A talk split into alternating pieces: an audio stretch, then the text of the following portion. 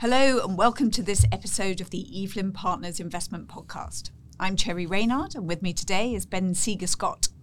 We're going to be discussing whether inflation really is beaten, rising commodity prices, and the likelihood of recession. We're recording this on Tuesday, the 3rd of October, 2023. Before we begin, here's some important information.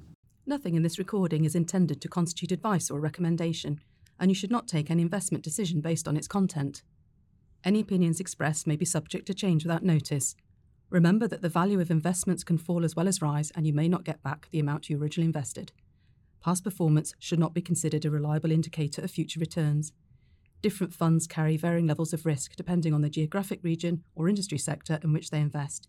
You should make yourself aware of these specific risks prior to investing. If you're unsure about the suitability of an investment, or if you need advice on your specific requirements, you should seek professional financial advice. So, welcome, Ben. Um, let's start with US inflation. It, it looked like it was in retreat, and now we're not so sure. What's your view on that? Yeah, uh, all very true. I mean, it's a volatile series, inflation, particularly the, the, the headline reading. I think we, have said for a while it's not going to be a straight line. I think this is, this is just an example of that. Now, there's there's lots of different ways to look at inflation. Headline inflation, which is normally one that gets picked up in the news. Core inflation that strips out some of the volatile elements, and there's all, all, all sorts of other ones sort of mixed in there. And like I said, the headline CPI reading, which incorporates most things, tends to be more volatile. And yes, you know, US CPI did tick up last month, but you know, looking at a, a year-on-year reading, it was 3.7, um, which is up from 3.3 um, in July. But actually, if you look at core inflation, and core inflation can be a little bit of a of a, of a better measure, it strips out energy, it strips out food prices. That continued to trend downwards. So it means we're not particularly concerned, um, sort of uh, overall. What I would say, it's that core inflation that tends to act as a bit of an anchor. And within that, there's a shelter component that relates to, to ha- various housing costs, and that continues to trend down. Trend down. That that that's normally quite a, a sticky measure, but as that's coming down, it means it's something we don't think is is too much to worry about. As it stands at the moment, some of the base effects are rolling off, it's really things like partly food prices, but really energy that's moving that that headline number around. Okay, well let's let's focus in on that. So oil prices were obviously an important part of that sort of tick up. I mean, what what do you what do you see happening there? Well, I think with with the oil price and, and the energy price more broadly, it contributes a lot to, to that headline rate. You know, energy rose sort of 5.6% year on year um, within the, the CPI measure. That accounts for almost sort of or a little over half of that big CPI rise. Um, and it's coming as you know we talked before the base effects. The high prices last year compared to the lower prices this year. So it means you have this shifting window that can distort and, and give you maybe a, not a fully accurate representation of what's going on. The window we're now in we've moved past the period. If you put, put your minds back to last year we have very high um, oil prices around easter into summer. Then they sort of slip down. So that base effect of comparing very high numbers to lower numbers that's moved out we're now broadly similar to, to where oil prices once they calmed down last year. Now, what's actually happened this year? Oil prices were, were quite low, and now they've sort of picked up. So they're now this this sort of uh, a little bit of, of an inflection point, but not outside the, the realms of what I consider to be fairly fairly sort of normal. If you consider the oil price, we often say it trades. It, you know, it's very volatile and trades in a broad range between about 80 and uh, and 120. And OPEC, the, which is a, a, sort of cartel of oil producing countries, they try and manage it in, in that range broadly. There are natural floors and natural ceilings. You know, when the oil price gets too low, strategic petroleum reserves top up uh, their stores, obviously like the US and the UK, China, and, and, and, others, and then OPEC will, will manage the supply. So I don't think it, it's um, particularly surprising. It's nothing too much to worry about at, at the moment, it is going to make that that that CPI reading a little bit more volatile. But I do think those that, that were expecting oil prices to fall, a lot of people thought oil's coming down, some of the geopolitical tensions may be resolving, and if you do think a recession is going to mean there's less demand and everything else, uh, th- then oil price will fall. I think those people will will have been disappointed. Okay, and uh, you mentioned recession there. The um, the consensus now appears to be for a soft landing in the US, at least.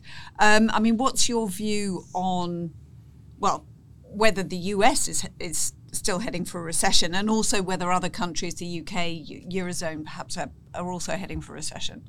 Yeah, I, I think there's a, a, couple of points to, to unpick in that. First, it, it's really, really hard to to forecast recessions until they're either imminent. In fact, because they tend to be backward looking, you know, you don't know if you're in a recession till till kind of afterwards. And there's an old joke about you know, the stock market predicting nine of the last five recessions. So it, it is worth bearing in mind these are incredibly hard hard to forecast. But I will just talk about which countries I think are most susceptible, but but then I'll talk about the sort of nature of those recessions because maybe that's more important. And actually, I think, ironically, America is not not especially likely to, to fall into recession. I would say broadly it's probably 50-50. If you look at some of the, the, the probability forecasts out there, they sort of swing around that. The, the US has actually been surprisingly strong, uh, has, has, had a lot of economic strength so far this year. So the, the probability of it falling into recession isn't that high. I would say countries that are perhaps or areas that, that are more exposed, the UK does have some some sort of uh, troubles potentially ahead, as does much of the eurozone, particularly Germany and, and, France. And if you look at the forecast for the next few quarters going into um, sort of early to mid 2024, the forecast these are quarter on quarter forecasts, but they're quite low. They're not much above zero. Some 0.1s, 0.2s, a couple of 0.0s. So it doesn't take a lot um, for those sort of roll roll over or, or just dip below that that level that marks a recession. Equally, I mean, emerging markets they, they have some some some headwinds. It, it's quite unlikely that, the emerging markets go into recessions. They tend not to because their growth is already quite high. But their sort of break even level for for, finan- for economic difficulty is that much lower. So you know they can they can get into difficulty there there as well. So you know UK and Europe, not that we're calling recession, but they look pretty close to to that that uh, that break even line. The US a little bit less so. But I think what's more important is to think about um, what a recession means, what's priced in. So even though of the, the, the, sort of developed economies, the US is probably less likely to go into recession, its market's also trading at premium, whereas UK and Europe uh, is trading a bit of a discount. So a lot of that bad news priced in. It's entirely possible that UK and Europe goes into mild recession, the US doesn't, but given those discounts and premia, you might not necessarily benefit from from sort of market performance. And the other thing, perhaps just to add in, um, when we talk about the, the probability of recession and whether we have one, again, we shouldn't conflate recession with financial crises, which are horrible, deeper, almost d- depressions. Um, all of the indications are any recession would be relatively shallow and, and, you know we've got huge amounts of business investment going in. There's plenty of scope for central banks once inflation is under control to cut rates to stimulate activity. So you know I, I think even though we are wondering do we get close to recession? Do we dip into recession? Any recession is likely to be mild. And uh, you know I think the, the technical definition of, of a recession is two quarters of negative growth. I mean there's not a huge amount of difference between maybe a zero and a minus 0.1 uh, uh, compare that to oh a minus 0.1 and a minus 0.1 one's a technical recession one isn't. I think what is clear is we're heading for some sort of slowdown. Whether or not gdp contracts a little bit um, is is unclear. But you know i think the clear message is we're not expecting a really deep dark downturn and the scope for recovery on the other side could could be quite compelling. And uh, do you think that was why the Bank of England paused on rates, or was it purely an inflation consideration? You know, inflation is now sort of beaten rather than oh growth is weak so we have to act well i think that the bank of england and other central banks have been quite clear you know we, have talked a lot about the messaging coming out we always focus on inflation and economic activity, well, the central banks answered that sort of start of this year, late last year. They will deal with inflation regardless of what happens to, to the economy. So I don't think the Bank of England is directly concerned about uh, the, the short term state of the economy and whether or not we, we do have a downturn. There's an indirect link because an economic downturn helps bring down inflation. But I think l- looking into context that the base rate are now five and a quarter. There's a possibility there's one more more hike, but not much more expected. Compare that to where we were a couple of months ago, and we were talking about maybe north of six percent. It would be pretty pretty tight overall. And those expectations have moderated, and I think the Bank of England has has signalled um, these so-called hawkish pauses, which is a pause, but they've been very clear. See any signs of danger, they will carry on carry on sort of hiking. But I think it reflects the the point central banks have now caught up. Last year, year before, while they were being very very relaxed, uh, I, I, think part of the risk was they were behind the curve. Inflation picked up, so it's transitory. It's transitory. It wasn't transitory. Then they've got to raise rates to try and play catch up. Now they're a bit ahead of the curve. Um, inflation is coming down. If you look at forward looking inflation, current interest rates are above that expected inflation. And that gives the Bank of England and others some scope to pause. So I think what they're, they're saying is as inflation trends down, they think this restrictive level is going to be sufficient and they can pause to, to see what happens. They'll be as, as aware as, as, as anyone that the lag between monetary policy tightening and the effects is variable in terms of, of, of length. Um, uh, no one knows quite how long that is. They'll be quite keen, I think, just to see some of that come through uh, and, and manage through that way. So I think that that's their current policy. The difference now maybe is they're looking at maybe keeping rates higher for longer, and, that's something they have been saying for a while. Something we've said on the podcast and, and in our other publications for a while that maybe rates will not need to go as high as was expected, but maybe they'd be at a restrictive level for longer. And that's sort of the mood music that, that's coming out, just making things a little harder for a longer period of time. Okay, great. Um, now, uh, stock markets have been pretty wobbly, at least in the past week or so. I mean, does anything stand out to you in recent performance? Anything you'd highlight? Well, I think you know the, the, the market is is really adjusting to that higher for longer narrative, um, and this idea that, that, that, maybe those the rates won't be. Some people are expecting rates hiked now and cut early next year. That seems pretty optimistic, as I think we've said for a while. And as markets are, have uh, adjusted to that, obviously things like government bonds, where the yield is sensitive to, to rate expectations, that higher for longer narrative has, has meant there's been continued weakness in in bonds, particularly government bonds.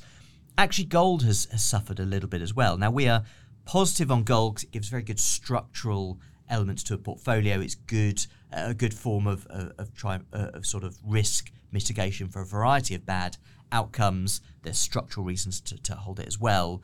But the reality is, gold doesn't yield you anything. So when rates continue to push higher and higher, the effectiveness uh, the effectiveness of gold sort of uh, can be diminished a little bit in the short term. So gold has come under pressure uh, as, uh, as well. If we look at equity markets, there was a lot of enthusiasm sort of over the summer as we saw stronger economic growth, particularly from the US, but globally the economy has held up. Now I think people are coming around to this idea that because economies are holding up, the idea of interest rate cuts is a little bit further out again tying into to that higher for longer. So some of that enthusiasm uh, has been diminishing. That's been fairly broad based, but I think you can look within that, and it's the rate sensitive areas. So the likes of utilities and real estate that have suffered in the sort of short term. Energy, as we see the, the rising oil price, energy has done pretty well, um, uh, perhaps as you'd expect. And just finally, um, I wonder if I could get your view on emerging markets. It all looked really promising at the start of the year, but it hasn't it hasn't quite come out like that. You know, particularly with the weakness in China. I just wonder what your position is on that at the moment. Yeah, I, I think China's been a bit of a source of, of disappointment this year for one intrinsic and one extrinsic uh, factor behind that. The intrinsic factor that that post COVID reopening really stalled. It wasn't deployed very effectively. They, they got lots of bits wrong. Some of the supply chains not coming on online in an orderly fashion, consumer confidence a little weak. So that reopening really stalled through the year and, and didn't properly take off. At the same time, as we said, the, the US economy has been surprisingly strong. That's translated to strength in, in the US dollar, and a strong dollar is not good for emerging markets. They, they tend to, to do badly when the dollar's strong. So, you know, it has been a, a source of disappointment, uh, particularly in China and more broadly in the emerging markets. But I think in a portfolio, it's always good to have exposure to lots of different uh, risk premia, lots of different factors. Um, and within that, you know, uh, there's very different dynamics in China and emerging markets compared to what we're facing here in the West. Our conversation up until now has been interest rates, inflation. Well, if you look at China, their their CPI is flirting with deflation. They're looking at stimulus. Um, you know, of course, it's a problem, but it's a different kind of problem. So I think having some exposure in, in there probably makes sense. And I, I, think we understand the disappointment year to date. I think th- th- those reasons, you know, that there there is uncertainty out there, and a lot of the factors we expected earlier in the year didn't come to pass. I wouldn't be um, wildly optimistic uh, about China in in the very short term. But don't forget, you know, you you you can write these things off. China and emerging markets are looking pretty cheap. And now that they are flirting with deflation, they can provide more stimulus. Probably needs to be a bit more targeted. China, in particular, is going to avoid uh, causing too many of the problems in the property market that it's had before. But they do have stimulus that, that they can deploy and kickstart the, the, the economy. Um, and also, you know, emerging markets is not just about China. Um, India has some very interesting characteristics as well all tend to be a, a, a bit more on the long term strategic side. India has a strong uh, and growing demographics, lots of economic potential, um, as, as, does China to an extent as well. So I think there's good, strong long term reasons that I, I perhaps um, always want to have some exposure. But in the short term, it has got, got, got some challenges, but I wouldn't avoid it just because I think it has some of those those different dynamics that can be uh, an advantage to have exposure to for, for diversification reasons. Great. Okay, thank you, Ben, for that roundup, and thank you to our listeners for tuning in. All references and lines spoken about in this episode can be found in the episode show notes, and you can find lots of other investment articles on evelyn.com, including our latest Outlook, where we look at emerging markets in more depth. Daniel Casali will be back with us in the studio for our next podcast episode and we'd love to have you join us then if you can. Please do subscribe to our show if you haven't done so, and you can rate and review us in the App Store. Until next time.